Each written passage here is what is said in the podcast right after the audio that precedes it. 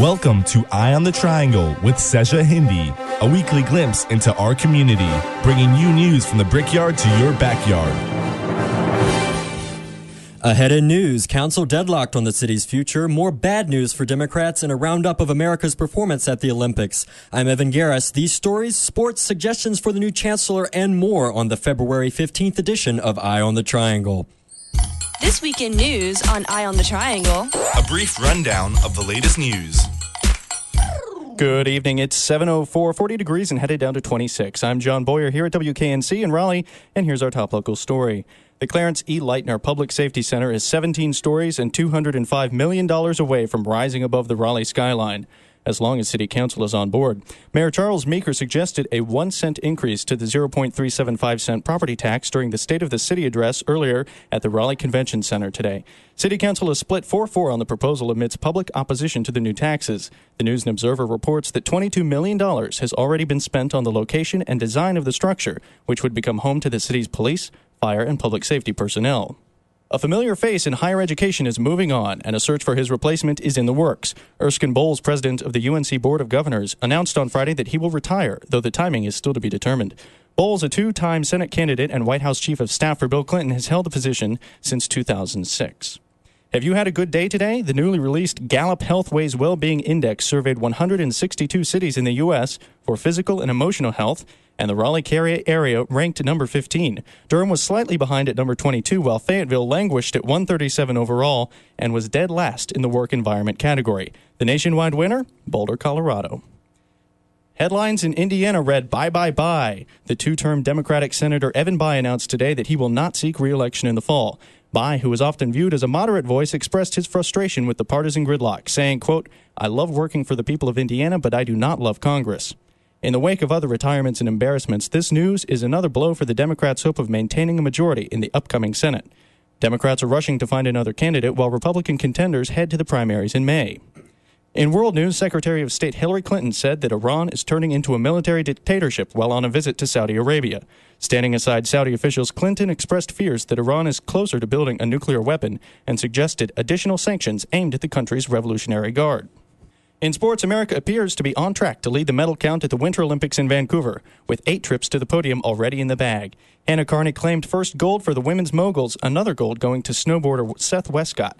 Speed skaters Apollo Ono and J.R. Celski earned a silver and bronze, respectively. Johnny Spillane's second place finish resulted in America's first ever medal for Nordic combined, a combination of ski jumping and cross country skiing. Meanwhile, Canada's first gold medal ever at a home Olympics game from the mogul skier Alexandre Bilodeau. Tonight's events include a pairs figure skating finals, men's downhill alpine skiing, 500 meter speed skating, and snowboarding. The National Highway Traffic Safety Administration has received 34 alleged reports of motorist deaths due to defective Toyotas over the past 10 years. Complaints to the government have soared in recent weeks after nearly 9 million cars were recalled worldwide by the automaker for defective acceleration, braking, and floor mats. A Toyota spokesperson estimated that only around a quarter of the recalled vehicles here in the U.S. have been taken in for repairs. The markets are closed today due to President's Day holiday, but governments in Europe are trying to quell anxiety about Greece defaulting on its debts and reassure the stability of the euro currency, which is now at a nine month low against the dollar. In weather, we say goodbye to the clouds and rain tonight with skies clearing and lows headed down to 26. Tuesday will be sunny and breezy. Winds could gust up to 30 miles per hour and temperatures around 42. Wednesday and Thursday stay clear and dry as well. Morning lows around 25 and highs stuck in the mid 40s. Right now it's partly cloudy and 40 here at 708 in Raleigh. On this day in 1898, the USS Maine exploded and sank in Havana, Cuba, launching the Spanish American War. In 1961, 73 people, including the entire U.S. figure skating team, died when their plane crashed in Belgium. And believe it or not, YouTube turns five years old today. What did we ever do before that? Finally, tonight, the Vatican newspaper L'Osservatore Romano compiled a list of their top 10 pop and rock albums of all time. Who made the list? The Beatles' Revolver, Dark Side of the Moon, Thriller, and selections from Fleetwood Mac, U2, and others. The lighthearted article suggested that the albums are great if one is stuck on a desert island. I wonder if they've tested that theory. The time is 7.08. Keep it here on 88.1 WKNC as Eye on the Triangle continues with Tyler Everett and Sports.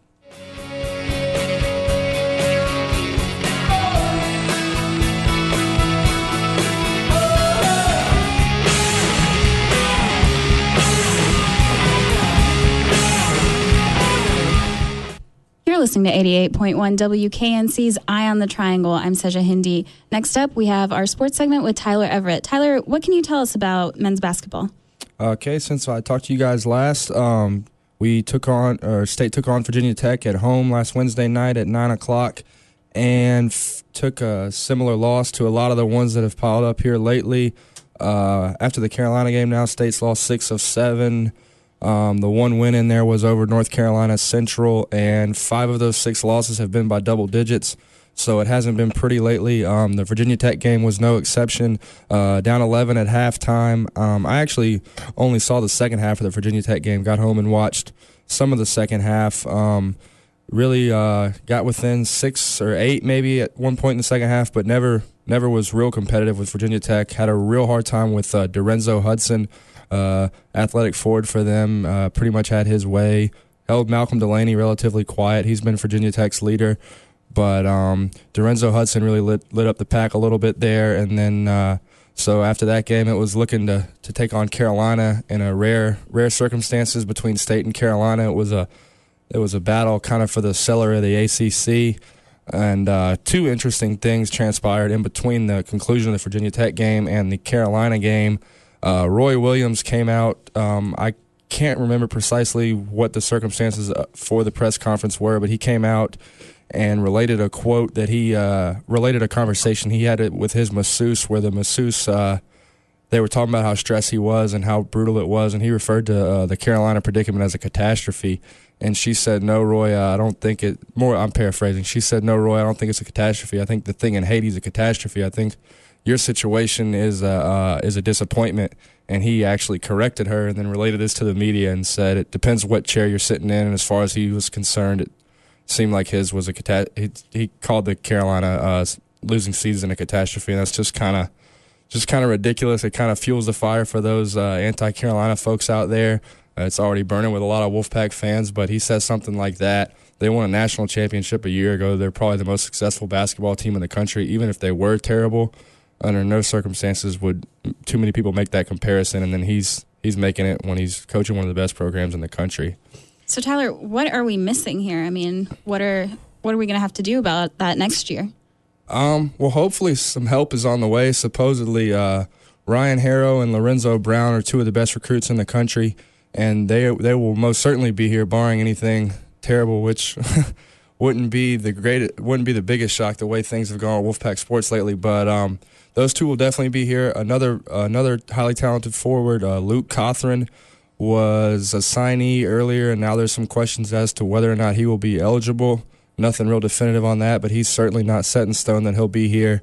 And a lot of folks are probably familiar with C.J. Leslie, uh, one of the best recruits in the nation. A lot of people have compared him to Kevin Garnett. He actually uh, committed to NC State as a freshman in high school. He's currently a senior now, and he is no longer committed but we are among his top two or three, along with Kentucky. So it will certainly be interesting to see if we can uh, reel in C.J. Leslie. He would bring a lot of help to the front court uh, to join Tracy Smith up there. Should Smith stay, and then Harrow and Brown would certainly bring a, a new element to the backcourt. And uh, another interesting thing, talking basketball, a lot of folks have been uh, disappointed, but uh, Lee Fowler is not not one of them. At least not he hasn't come out and been critical of Lowe he actually made a statement after the Virginia Tech game. I don't remember his exact words, but he pretty much stuck up for Lowe, said he was proud of the way the team's fighting in spite of the losses and stuff. And um, that actually might fuel a lot of Fowler's uh, critics that have said he's he's too content with the way things are going. Um, they feel like sometimes he, he just takes things, and, and I'm sure that will add to it when he's when the team is struggling as bad as I've mentioned, and um, Fowler's coming out and supporting Lowe. It'll be interesting to see the reaction from that. What do you think? Um, I don't mind it. I mean, I think the AD should have the coach's back. I think if he thinks he needs to go in a different direction with the coach, then he needs to handle it and maybe fire Lowe or something. But coming out and, and criticizing Lowe would have, would not have been a good move at all. Um, I, I don't blame him for supporting him, and I actually I think Lowe deserves at least one more year. Um, with the recruits coming in, I think we ought to give him a chance to coach those guys up and see what happens when, when by far his best recruiting class gets here. I think there's good reason to expect big things out of the guys coming in next year. You wrote a column about that, right? Yeah, I wrote a column um, a couple weeks ago now saying uh, more or less, I just paraphrased it, but that um, regardless of how this season ends up, when I wrote it, it uh, the season wasn't quite as bad as it is now. But um, just saying, regardless of how this season ends up, getting rid of Lowe after this year would not be the way to go. I think it'd be starting the rebuilding rebuilding era uh, a, a, year too early. Um, something I didn't mention in the column, but another point I'd make when you talk about whether or not we need Lowe. Um, after Sendek left, we had a heck of a time finding a coach. Uh, several candidates turned us down before we finally got Lowe, and, and I don't mind Lowe, but he was not our first choice by any means. And and um, I, I'd be a little morbidly curious to see who would come here. Say we fired Lowe after this year. I mean, you finished last place in the ACC, uh, bottom three the three years before this. I don't know how many coaches would be would be itching to come here. So okay. I think, like I said, give him one more year. Switching gears real quickly, what can you tell us about women's basketball? Um, on a brighter note, um, women's basketball hosted the annual Hoops for Hope thing, which has been a big thing uh, as a vision of Kay Yow's. It's, it's been pretty successful, raised a lot of money. I don't want to mess this figure up, but I believe it was around $50,000 were raised, and the Pack women pulled out a win. I believe the freshman Kastanek scored the winning bucket with a minute and five left, and then I guess uh, tight defense uh, helped the team preserve the win, hang on there. Um, the game was on ESPN two, which is real notable for women's basketball fans and basketball fans in general. That a that a women's game would be on national TV. That's another thing that Yow was working on, and obviously she had some success as as the game was nationally televised last night. All right, thanks, Tyler. Now we'll go ahead and move on to EOT's viewpoint. Cause there's more to life than saying there's more to life than being happy with what you've got. Viewpoint on Eye on the Triangle. Evan's opinions on the latest news. The views in this editorial do not necessarily reflect the views of WKNC, student media, or NCSU.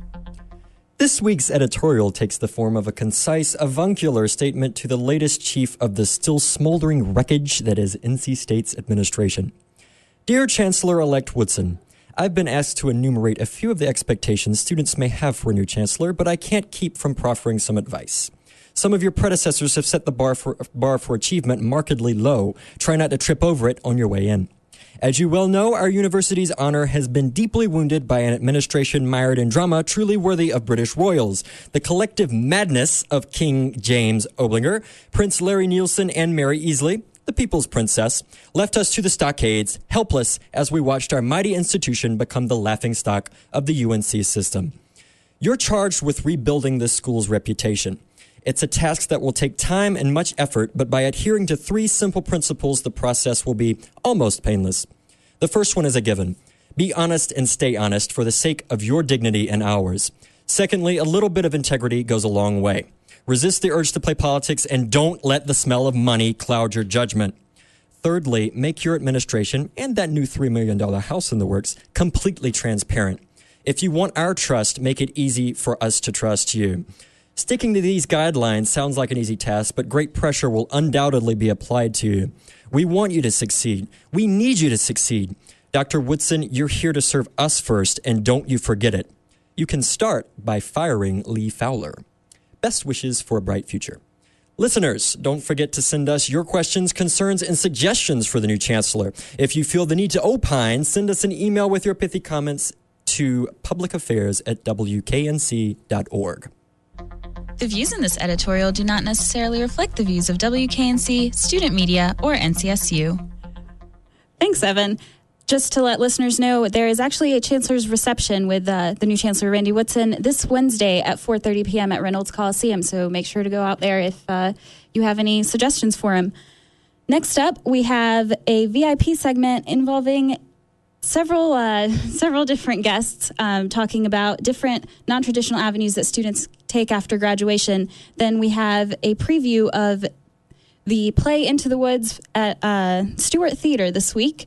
And Hear This is talking about SciTunes, the new music downloading service. So stay tuned. 88.1 WKNC, I'm Seja Hindi.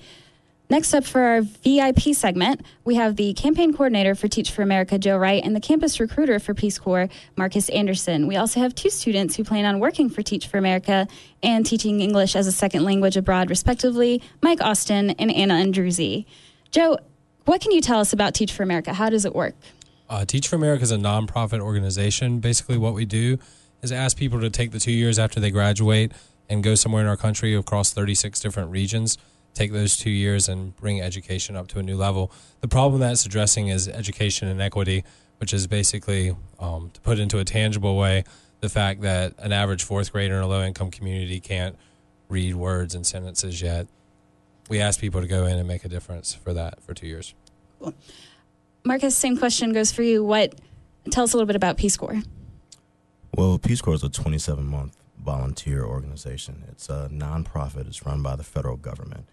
Uh, volunteers will go abroad for the full time. They'll do three months of training and two years at post.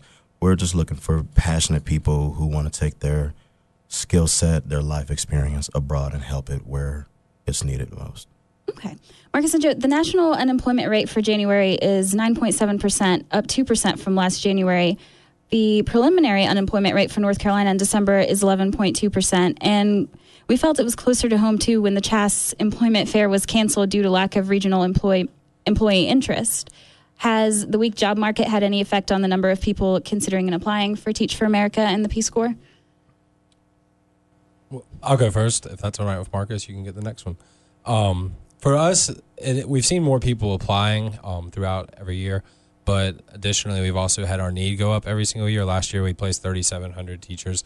This year, expecting to place 4,100. So, as that demand has gone up, so has our supply of jobs to fill. So, good relation. Uh, Cesar, we've gotten more competitive actually before that happened. Uh, we see 1,100 to 1,300 applicants a month, about 25 percent of the people get in. So we were experiencing a spike in applications prior to that. Okay. And are there, you know, specific jobs and enough jobs for the people that do get into the Peace Corps? Well, it's very competitive. So there's always enough spots for people, but if you aren't a viable enough applicant, then you won't advance in the process. Okay. And are you looking for specific majors either for Teach for America or the Peace Corps? The Peace Corps accepts every major. That's actually a common misconception. If you're a liberal arts, then we don't want you. That's not true at all. That's not true at all. There's a place for every four year degree and some associate degrees okay. in the Peace Corps. What about Teach for America, Joe? The exact same. It's a big misconception that we're only looking for education degrees, and that is very much not the case. We're looking for degrees from everything from zoology to anthropology. How many applicants are each of you accepting this year? or this upcoming year rather? We plan to place about 4,100. Um, obviously, people from all universities all over across the country are applying, so it's hard to say how many from this area or anything. Likewise, I don't have a set number. It's it's rolling admissions. Last year, uh, we advanced from this school alone 40, so okay. it could be any number. And this is kind of a very broad question, I know, but are there specific stories from participants that make you realize this is why this is why you work for your respective organizations? Yeah, there, there, there definitely are. Um, immediately, so many come to mind that it's hard to decide which one. So I'll go with this one. Uh, Sarah Beth, who I won't say her last name for, I don't know if we're allowed to on the radio or not, and that's why. But uh, she went to NC State and was a very active student here and uh, the Greek system is also very active in our academics. And um, she went out to Vance County here in North Carolina and met a huge problem with education being at a very low standard. And that struck me growing up here in Wake County myself, you know, no more than 100 miles away, that there was this huge problem. And uh, I was able to talk to her about a year ago now, I suppose. And she had like had a huge tangible amount of success where she had taken her students' um, reading levels up four grade levels, and was able to just sort of see what an impact that one person could have if they're just willing to take a short amount of time. And it's the same for Peace Corps, really, not just for Teach for America. If you're willing to take that short amount of time to give something back before you start. Are you recruiting for the Peace Corps too now? I'm, re- I'm, recording for humanity. As well he should. As well he should be. Me and Marcus are friends. Marcus and I. What about you, Marcus? Uh, you know, a story that resonates with me would be my own story. I went to the Republic of Nicaragua as a youth development volunteer.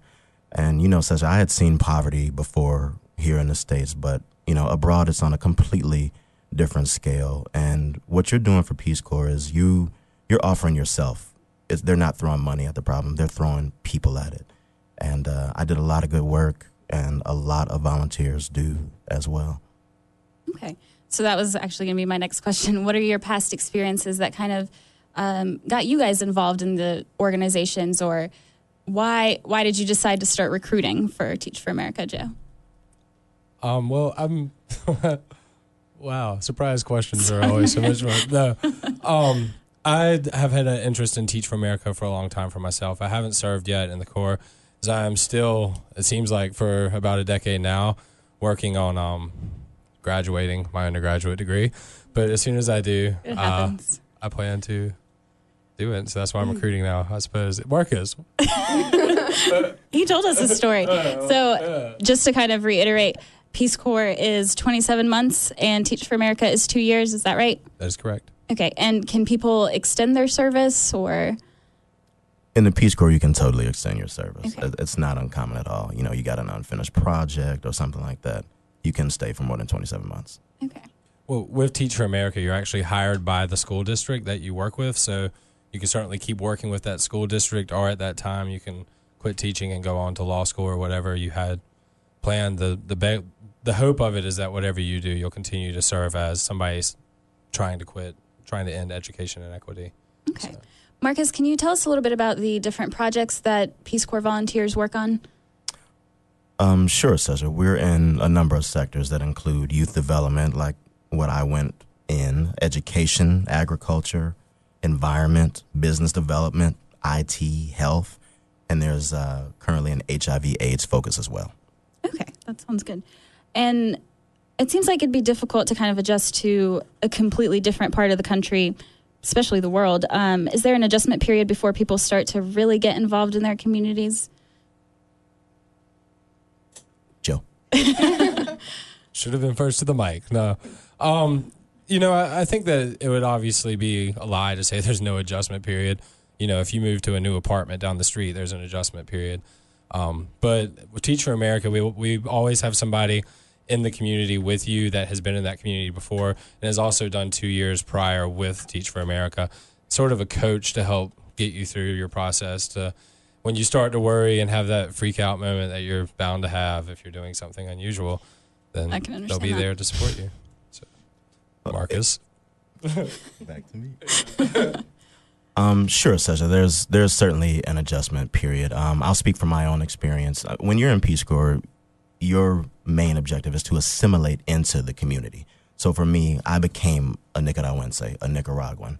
You know, so it varies. I have an outgoing personality, so you know, for me, it took three months. Whereas for someone else who may be more introverted, it could take a little longer. But there certainly is an adjustment period. Do you have to know the language before you're sent to that specific country? It depends on what region you end up in. Central and South America, you need to have some Spanish. For us Wolfpackers, it's FLS 202. But come and see me, I'll work with you. okay. Uh, and for Francophone Africa, of course, you have to have French. But every other region that we're in, there is no language requirement. Okay. Anna, definitely don't want to leave you out of this. um, you graduate in May, right? I do. What are your post graduation plans? Um, well, they're not very detailed, but I plan to go abroad at least for a year, probably a year, to um, teach English, hopefully in Prague is what I'm looking at. Okay, and why why did you decide to do that? Um, well, in August when we came back to school, I was thinking kind of what I wanted to do in terms of grad school or trying to see what I wanted to do, and then I had to think about my boyfriend as well because we've been dating for six years, and he's a music major at Duke. He had his senior project this year, so he wasn't going to have his music ready in time to apply to grad school. So he needed another year. So I was thinking what we should do for a year. So I was like, well, maybe we should go abroad because I've never been abroad before. It's never really been in my plans. Um, I kind of missed out on the summer abroads because I was having to take classes. So um, I figured I might as well do it after I graduate. that sounds good. What experiences or what kind of skills do you feel like your experience will equip you with after you finish that? Um, well, I feel that um, I was actually talking to my dad about it the other day, and it just kind of builds character. Um, it's just experiences. I'm hoping to get a lot of inspiration from the architecture and design and just life there, and hopefully to travel some too while we're abroad. So, okay. And what do you want to accomplish when you're in Prague? Um, huh. what do I want to accomplish? Well, I want to accomplish, I guess, better patience because I know it's going to be like incredibly frustrating to try to teach English to someone who maybe isn't, because there's definitely going to be language barriers. But, um, and I just want to kind of find out who I am and grow up a little bit. Okay. And have you heard anything about the Czech Republic? I mean, is that how you is that how you decided, you know, you wanted to go there? Yeah, well, I had some friends go um, about a year ago and um, heard a lot about it, saw a lot of pictures. Um, they're not on the euro, which is nice, but they're next to European countries, so it would probably be a little bit cheaper, which Okay. is a plus. And uh, Mike, not to throw you off guard, but you're also graduating in May and have been planning to do Teach for America for a while. Why? Well, I interned a couple years ago. I- I'm a civil engineering graduate. Like Joe was saying, I was actually a recruiter uh, two or three years ago for Teach for America when I had just heard of it, needed a job, and needed, what would you say, Joe? Minimal pay? Yeah, minimal pay. Yeah, yeah. So I, I recruited on campus, and that's when I really got to learn more about the organization. I had, I had done a civil engineering internship, and it really just hadn't, it didn't sit well with me. I wasn't sure it's what I wanted to do. And the opportunity to basically do something I had never done before and be able to take complete ownership from day one. So if I'd worked at the company that I was uh, interning at, they were, you know, I was on track to get a job offer from them. If I had worked for them, I would have had two bosses and been a graduated intern, basically. But from Teach for America, uh, from day one, you're in front of a classroom full of students, 50 students, 25 students, whatever. You're basically a leader from day one. Not only that, but you know, education. I, I don't have any background in education, so they bring you up to speed. They train you all summer, and then they give you sort of leadership development and professional development.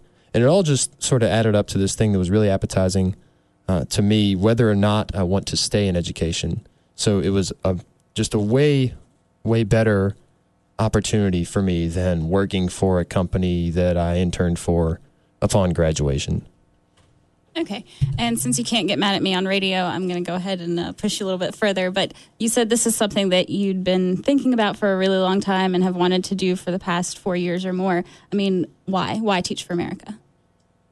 Well, without sounding like a Homer for Teach for America, which I undoubtedly am, uh, it it's really like Joe said, serving what we think is pretty much the biggest need domestically, which is that the the schools in affluent communities get the resources and get the best teachers. I mean, if you're a teacher and you've been teaching for 20 years, you don't want to go take the hardest job. You know who does want to take the hardest job? College graduates who are eager to to uh, well, you know, not not build their resume, not even build their resume, but eager to challenge themselves and eager to go affect change, way more so than walking into a room with fluorescent lights and wearing a uh, a collared shirt working for an engineering firm eight hours a day. You know, Yes, sir. it's just a completely different uh, and and way better opportunity. So that's why I wanted to do it. And then there's a little bit of uh, well, where can I go? There's 36 different places in the United States you can go live in. And for me, I'm going to Oakland, which is a little scary. I've never been to California, but for Raiders. for visiting, yeah. So uh, so it'll be cool. I mean, it'll be really exciting to move to a different place and start doing this thing I've never done before. And it's a little scary, but it's equally exciting. So that's why Teach for America. How was that, Seja? Sounds pretty good. Um, so, Mike, what do you expect to encounter over these next couple of years? uh, everything, basically. Uh, you know, the my first worries were, well, I've never taught before. I don't know anything about education. I don't know how to handle children other than my little sister. Uh, so there's that worry. But more than anything, I think uh, being overwhelmed by the need uh, is is something that's probably pretty easy to let happen. So, you know, I want to take what Teach for America has done for basically 20 years, which is okay, how do we address this need? And then how do I do it both in the classroom and outside the classroom? So, in the classroom, you know, I expect to encounter people who don't know how to add, subtract, people don't know how to read, people who don't want to pay attention, people who skip, all those things. But then outside the classroom, I expect to encounter apathy uh, and all sorts of overwhelming things. And so, being able to sort of put everything together and say, okay, what can I do as an individual? Okay. Joe and Marcus, what can you guys tell us about the benefits of Teach for America and the Peace Corps? Why why should people apply? I Marcus looks like he's storming over there, so I'll uh, jump on it. Um, so, Teach for America has a lot of financial benefits. I guess immediately that's the first thing we always want to throw out there because people worry about that sort of thing. This is America. Um, what Teach for America will do for you is once you are accepted into the program and you go to teach for the two years that you're teaching, your any government sponsored student loan will go into forbearance, which means no interest is going to accrue on it, and you'll be able to pay it off at your own rate over those two years, or start it off when you finish. In addition to that, there's going to be an AmeriCorps bonus that $9,450 or more, depending on if you're teaching a math science subject. Um, there is a lot of grad school partnerships. A lot of the top law schools in the country are partnering with us. And Mike, you look like you're. I want to add to that too, and this is what I think the actual the distinction is. A lot of people say Teach for America is the domestic Peace Corps, and Marcus, uh, feel free to chime in, but but Teach for America is first and foremost a job placement. Uh, they place you with a job, so I'll be collecting a check from the state of California, or at least Yeah. I hope I will anyway. Uh, so that's that's With- the difference there. exactly. So I was actually looking at sort of the pay scale for the Oakland Unified School District uh, today online, and it's really expensive to live out there. But Peace Corps is volunteer, so you're out there. Correct me if I'm wrong, Marcus, and you get a stipend. But with Teach for America, you're working in the country, and you are actually uh in a job collecting a paycheck with that sort of professional development. so. That's right. Peace Corps is a volunteer organization, but you will collect a monthly stipend. Uh, your dental and health care will be taken care of for the duration of your volunteerism. That's really good in this day and age, isn't it? Healthcare. That's awfully beneficial. Okay. And Marcus, I feel like we've been a little bit slanted towards Teach for America. Obviously, it's hard to get a Peace Corps volunteer in here. Um, but for our listeners, if you do check out wknc.org slash blog, we do we will have an email interview from a Peace Corps volunteer um, this week. But what else can you tell us about the Peace Corps that we may have not really covered or have been missing that's really important? Uh, the intangible is that it, it's it's it's an opportunity for you to engage in a life changing experience. You will go abroad and help the people that need it most, and they'll never forget you. You'll never forget them. All you have to do is bring your passion and the ability to help others, and I will work with you to get you into the organization. Okay. And for both Joe and Marcus, what kind of skills do you feel like people who do these programs get to use in their future work? Well, you'll definitely have two years' knowledge and international experience, which right now transcends whatever job type. It's not just, you know, liberal arts or anything like that. Healthcare, they're looking for that type of experience. You'll you'll be fluent in a foreign language of some sort wherever it is you end up. Well, for Teacher America, there's the obvious one thing that you'll take away is from the Summer Institute grad level education classes. But I really think the important thing to cover is the, the amount of leadership, ability, and experience that you'll get with Teacher America. The first day that you walk into a classroom, you're expected to be able to make a lesson plan for people that prospectively aren't going to want to hear a lesson plan. So you have to find ways to effectively make plans, to effectively execute them, and to really just shine as an unbelievable leader that can capture any audience and have them follow you eventually. So when you by the time you leave Teach for America, if you're a successful teacher, you will have leadership capabilities like I can't even imagine. I hope to one day possess them. Okay.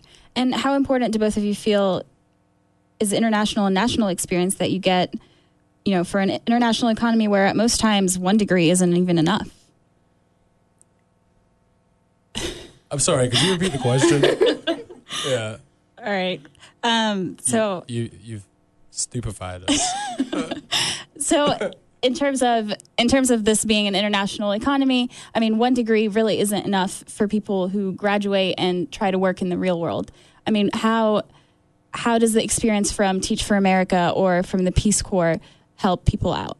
Well, in Peace Corps, if you don't feel like your one degree is enough, we have Masters International, which is a program that you can do in conjunction while getting your master's degree and do Peace Corps. I know here on our campus at State, it's natural resources. So you'll go to school for two semesters, you'll do your 27 months of Peace Corps, and then you'll come back and do a semester or two of that. There's also the Fellows program. So that's you got your four year degree, then you go off to Peace Corps, you have a life changing, awesome, fantastic experience because you will. And then you come back and go to grad school. Tuition assistantships, credit reduction. The nuances are different per university, but that's one of the benefits as well. Okay. I mean, I, I'm sorry, I have no idea how to answer this question. Uh, with there, with Teach for America, you can't be pursuing a grad degree while you're in the program, to be honest, because the amount of commitment that you have to have to be an effective teacher in the sort of situations like we place people into educationally, you really don't have spare time. Um, however, having said that, it will put you on a great fast track to pursuing a graduate degree. And really, I think that an important thing to stress with um, Teach for America, as well as the Peace Corps, honestly, is the the that you'll be able to put on a resume that you had these experiences, that you can say you held this position, and then to be able to put the, um, I imagine, uncountable bullet points underneath that of things that you took away from it, um, real practical experience, real practical lessons, things that you've developed yourself professionally with. I think that there's there's just so much to be said for both programs. So I agree with Joe. The amount of tangible and intangible benefits that you will collect uh, specifically from the Peace Corps. I mean, your personal development will be off the charts, and your professional will be marked. Okay. And so the Peace Corps application process is on a rolling basis, correct? Uh, being placed is on a rolling basis, Okay. and yes, you can apply at any time. For juniors and seniors, Sesha, I recommend that they, you know, email me at peacecorps at ncsu.edu about when exactly they should do that. Okay. And generally, how long does it take? The application process from beginning to end typically takes nine to 12 months, but I have sent uh, fellow Wolfpackers off quicker than that.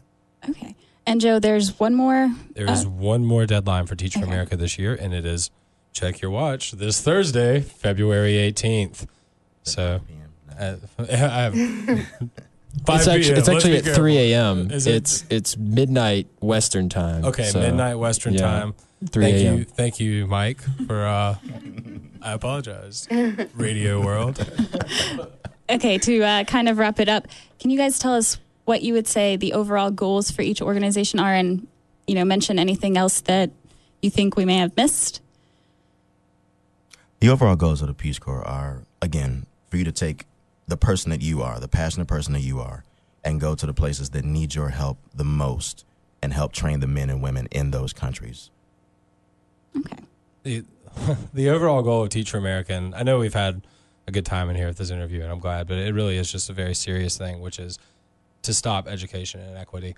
What I talked about at the beginning of our interview, our VIP session, I think it's called, is a real problem.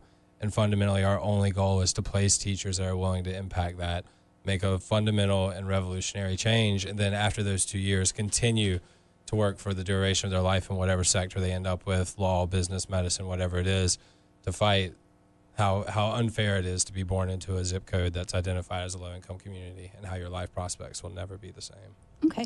Are there any TFA events that are coming up, or any info sessions, or is this pretty much it? Uh, just that application deadline at 12, 3 a.m. or whatever. Okay. And uh, I know the Peace Corps director, Aaron Williams, is coming to visit NC State uh, Thursday, February 18th, also. Um, according to this flyer, he will give a short presentation followed by a reception, and it's at 6 p.m. in 2235 Sass Hall. Um, Marcus, do I want to add anything to that, or is that pretty much it? Um, just that anybody who isn't sure about what Peace Corps is or would like to know more about it, this is a great opportunity for you to come out and meet me, other return volunteers, and meet the head man of Peace Corps. All right. Well, thank you guys so much for coming. Thank, Thank you for you, having Sasha. us. Yeah. And they always say make the right choice. Attaboy. Attaboy.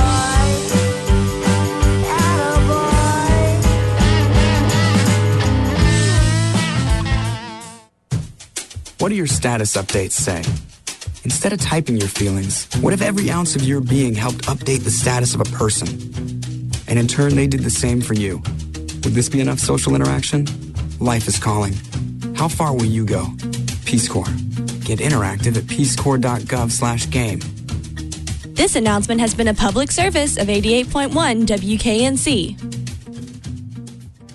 Community Canvas on Eye on the Triangle. Your local arts news. This is Community Canvas. I'm Kieran Morera. Earlier this week, I spoke to two student performers from the production Into the Woods, produced by Arts NC State. I'm here with Jason Cooper, a sophomore in communication, and Lauren Parnell, a senior in political science. Uh, how are you guys doing today? Doing pretty good. We're pretty good. All right. So uh, tell me a little bit about Into the Woods. Now, it was the first book by uh, James Lapine, and it was uh, first performed in San Diego at the Old Globe Theater in 1986, and it's also appeared in Broadway in 1987. So tell me a little bit about the story and uh, what's going on in the story for Arts NC State. It's a really uh, cool story. It combines all of the classic fairy tales uh, Cinderella, Jack and the Beanstalk, Little Red Riding Hood, kind of combines them all into one to see how the characters would interact when, they, when they're smushed together. Now, Laurel, you are the witch. Tell me about how your character is involved in the story. She's the the witch in Rapunzel. She key, she uh, locks up Rapunzel up in a tower, and uh, she also interacts with the other characters, uh, with Cinderella and with Jack from Jack and the Beanstalk. Now, Jason, uh, you're you're actually Jack from Jack and the Beanstalk. Tell me about your character. Everybody's probably familiar with Jack and the Beanstalk, but Jack pretty much is a really little kid who doesn't get treated well by his mother and Jack is in love with his cow, Milky White. So throughout the show, Jack holds on to Milky White, and his mother tells him that he has to go sell him. And Jack comes along, meeting the baker who wants to take the cow. And so the baker takes the cow, and Jack gets these beans in exchange for his cow. And his mother throws them out into the backyard, and those beans turn into magic, turning into a beanstalk, growing high up into the sky. Jack Story. goes after. The, the plot thickens. Yeah, it, pla- it, it gets bigger. I guess one of the interesting things about this musical is that it combines all the different stories from our, our childhood. Um, but one of the premises is a baker and his wife are cursed with childlessness, and the witch next door is apparently the cause of this. And in order to break the spell, they have to find these special objects. Now, how does how do you tie in all these characters into this one story? I mean, Well, it's it's pretty cool because the, the witch is the one who has cursed the baker and his wife, but the witch is also her her daughter is Rapunzel, uh, who turns out to be ooh plot secret, uh, who turns out to be the baker's sister, and it's just we, we, we just tie them all together, and, and and Jack is there with his cow in exchange for the beans from the baker, so it all ties together. Yeah, and it's crazy how Sondheim actually just puts all those together into a song that the baker and the baker's wife sing, and they just the way that that Sondheim Sondheim makes the song, it's awesome just to see how he ties them all in to the cow as white as milk and the the cape is red as, as blood, and it's just really cool. excellent. So, how did you both get involved with Arts NC State? Uh, I auditioned for a show my freshman year, and I got a really tiny role. I didn't have a name. I, I think I had six lines, and I just kept auditioning for shows. I kept coming out, and uh, I was in the Best Little Whorehouse uh, in Texas last year, and uh, now I'm a, I'm a senior and uh, the role of the witch, and I'm really excited. It's my last show with State, so I got to go out with a bang. I have done a lot of work in the community. When a University Theater was doing their show last year, I was um, actually in another production, so I was unable to do it. But I was really interested just in getting involved with University Theater because I'd seen a lot of their work, and John McIlwee is an awesome person. So just being able to be under his direction, I came into, I saw them they're going to do Into the Woods, and so I jumped on the boat and I landed a part, which is really awesome because now I'm part of University Theater. I can actually say it now. So, and tell me, I know Arts NC State does a lot of different performances throughout the year. What's different about this uh, musical? Um, obviously, it is a musical, so you know, tell me a, a little bit about the differences with this particular performance. I think uh, the rehearsal wise, it's been really, really different from any show I've ever done. You know, Sondheim is really, really uh, a really difficult material, and so we're in rehearsal from seven to eleven every night, seven days a week. Um, so we've put a lot of work into it, um, and we're really proud of it. And it's gonna be, it's gonna be really, really great. Uh, I think this show is totally different for myself just because I'm working with a whole new group of people. So not only am I working on a really difficult show, but I'm coming into contact with a different group of people. So um, I have to get used to the way that, that they run things and also the way that Sondheim likes to run his music. Obviously, a lot of your audience is students. So, on these nights when you're performing, how what do you think uh, students will will enjoy about Into the Woods, and what will they take away from it? I think that students are, are really going to see kind of the different side of the fairy tales. What happens after happily ever after? And I think it's really cool to explore uh, going through your your childhood your childhood bedtime stories, and maybe they take a little dark turn. I think it's really cool, and I think students are really going to enjoy it. Yeah, and I also think everybody's going to enjoy the energy that is Mhm. brought to the stage. John stresses every night energy, energy, energy. And I think it's really gotten across to everybody that in order for you all to enjoy it, there's going to have to be a um, crazy amount of energy on stage. And so we're trying to bring it. And I think also the the effects that are going to be in the show is really going to rock everyone's mind, especially with the witch. It's gonna be pretty some awesome. Crazy stuff going on. some stuff that you're going to wonder how did they even do that. Is there uh, anything in particular from uh, this this musical that you enjoy a lot? Is there a particular part or role or actor or actress that you really enjoy being a part of? Or I really enjoy being a part of a truly ensemble uh, musical because we all, I mean, the, the cast is is chock full of really, really talented people, and um, we're all singing our hearts out, and uh, everyone has you know kind of an equal role, and we and the stories just intertwine together. So it's been really great to work with with such a great cast. Yeah, I think I agree totally with what Larnell said. Everybody, yeah, everybody's on stage an equal amount of time. There's no, you know, special role, no big role, no small role. Everybody is equal. And the other thing that I like about this is playing Jack. He, I get to play a kid, and playing a kid, you don't always get to do that. So whenever I do get to do it, I do it to the fullest amount. now I understand you guys have some parts um, that you'd like to read for us today. Is there anything, any particular monologues that you'd like to read? Or Uh, I'm gonna I'm gonna do a little monologue from the beginning of the show, and it's right when uh, the witch is explaining what has gone wrong with the with the baker and his wife, why why they can't have children. In the past, when you were no more than a babe, your father brought his young wife and you to this cottage. They were a handsome couple, but not handsome neighbors. You see, your mother was with child, and she had developed an unusual appetite. wow, that was impressive. I was actually getting kind of scared there for a second. That's the point. and Jason, would you like to recite anything? I really don't have anything spoken wise, but I do have a little part where I have to leave Milky White. We had to part ways. So I have this little lullaby that I sing to Milky White, and it goes a little something like this. I guess this is goodbye, old pal. You've been a perfect friend. I hate to see us part, old pal. Someday I'll buy you back. I'll see you soon again. I hope that when I do, it won't be on a plate.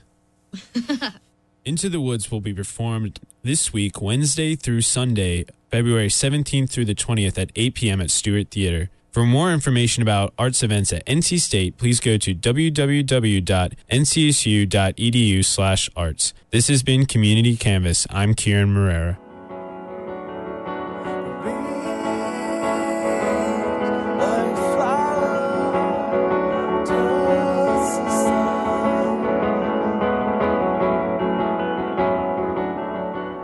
Listening to Eye on the Triangle on WKNC 88.1 FM. I'm Michael Jones. And I'm Alyssa Diavanzo. CyTunes is a nonprofit music downloading service started in 2008 dedicated to Cy Rawls, a DJ and local music enthusiast who sadly passed away after he was diagnosed with brain cancer. His friends then decided to develop CyTunes.org, through which all the proceeds go towards the Tisch Brain Tumor Center, where Cy Rawls was treated.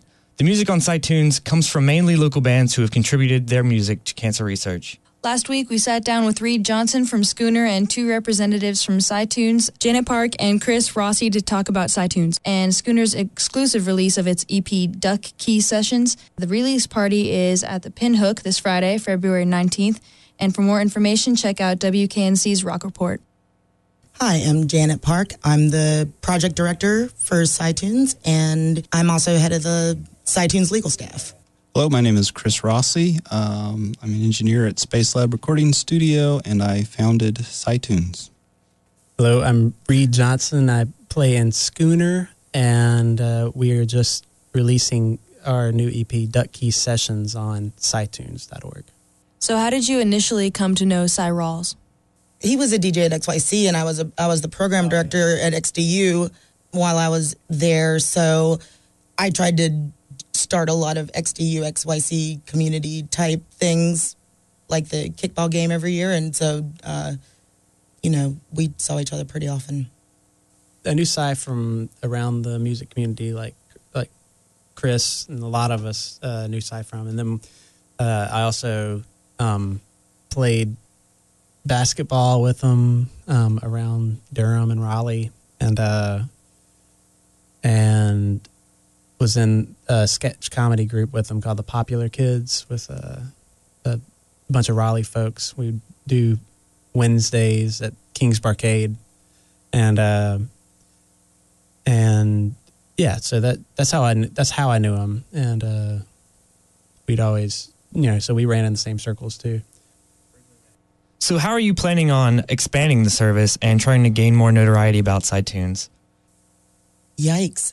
Well, we, I mean, the fact that we, you know, donate all proceeds and don't necessarily have money to operate with, we really rely a lot on, you know, radio and music blogs and, yeah, bands, definitely. I mean, this has been, yeah, this has been kind of heavenly, you know, this experience. We were lucky when we launched that we had some live sets, you know, from Superchunk and Polvo so we got a mention in Pitchfork a couple of times, and but mostly it's just been press. We just try and beg for free press.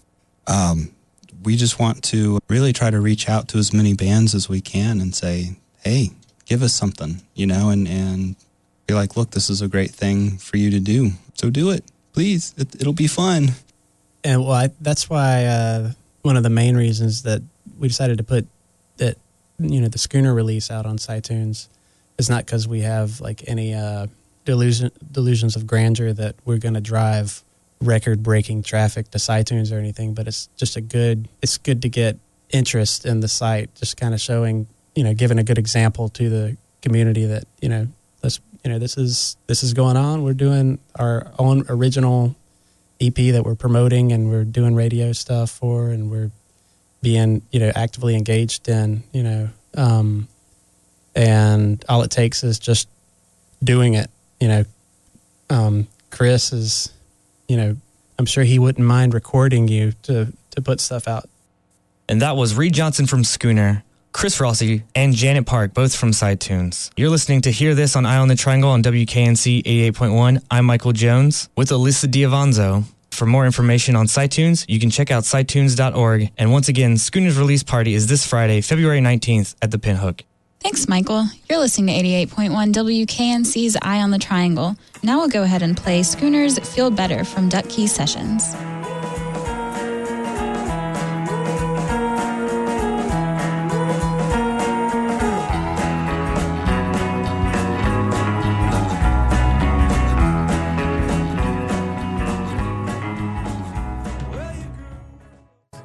Wraps up another episode of Eye on the Triangle on WKNC 88.1. Make sure to check out our blog at wknc.org slash blog or wknc.org slash EOT for more on this show and the podcast.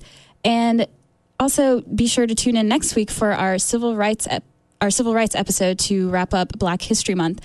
If you have any questions, comments, or suggestions, email us at publicaffairs at wknc.org. And if you want to let us know what you think about civil rights, make sure to email us as well.